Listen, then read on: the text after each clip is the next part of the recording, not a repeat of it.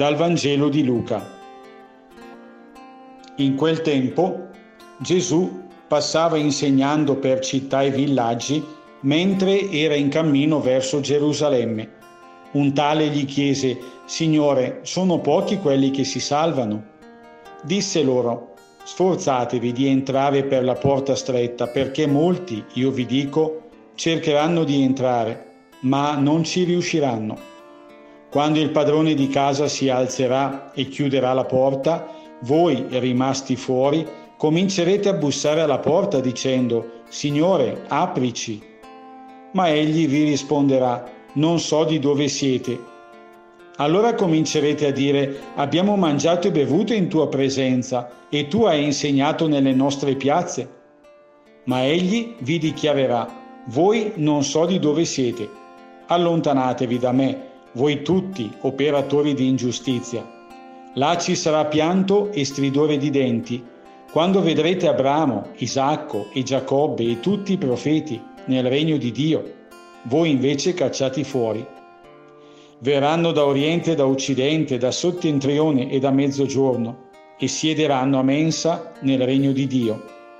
Ed ecco, vi sono ultimi che saranno primi, e vi sono primi che saranno ultimi.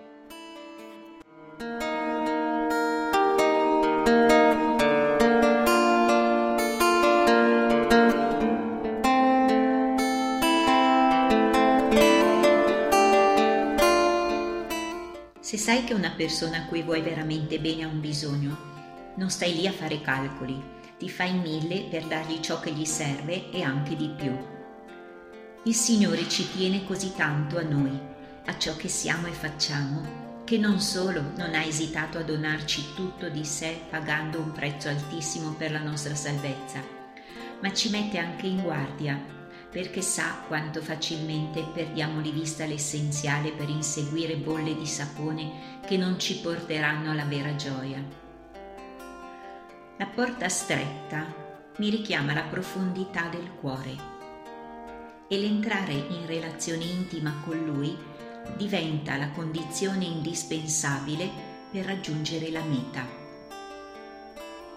Puoi anche sapere tantissime cose di una persona, ma fino a quando non entri in relazione profonda con lei non puoi dire di conoscerla veramente. E poi lo sappiamo che l'amore o trova uguali o fa uguali.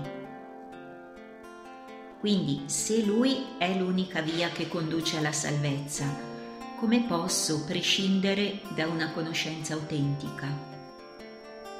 Come posso pensare di far miei i suoi desideri, i suoi atteggiamenti? Se non mi immergo nella sua luce? Se non rimango con lui, dove trovo la forza per seguirlo e fare la sua volontà? Oggi voglio dedicare un po' di tempo per stare in sua compagnia e lasciarmi ammaestrare da colui che desidera condurmi alla fonte della vera gioia.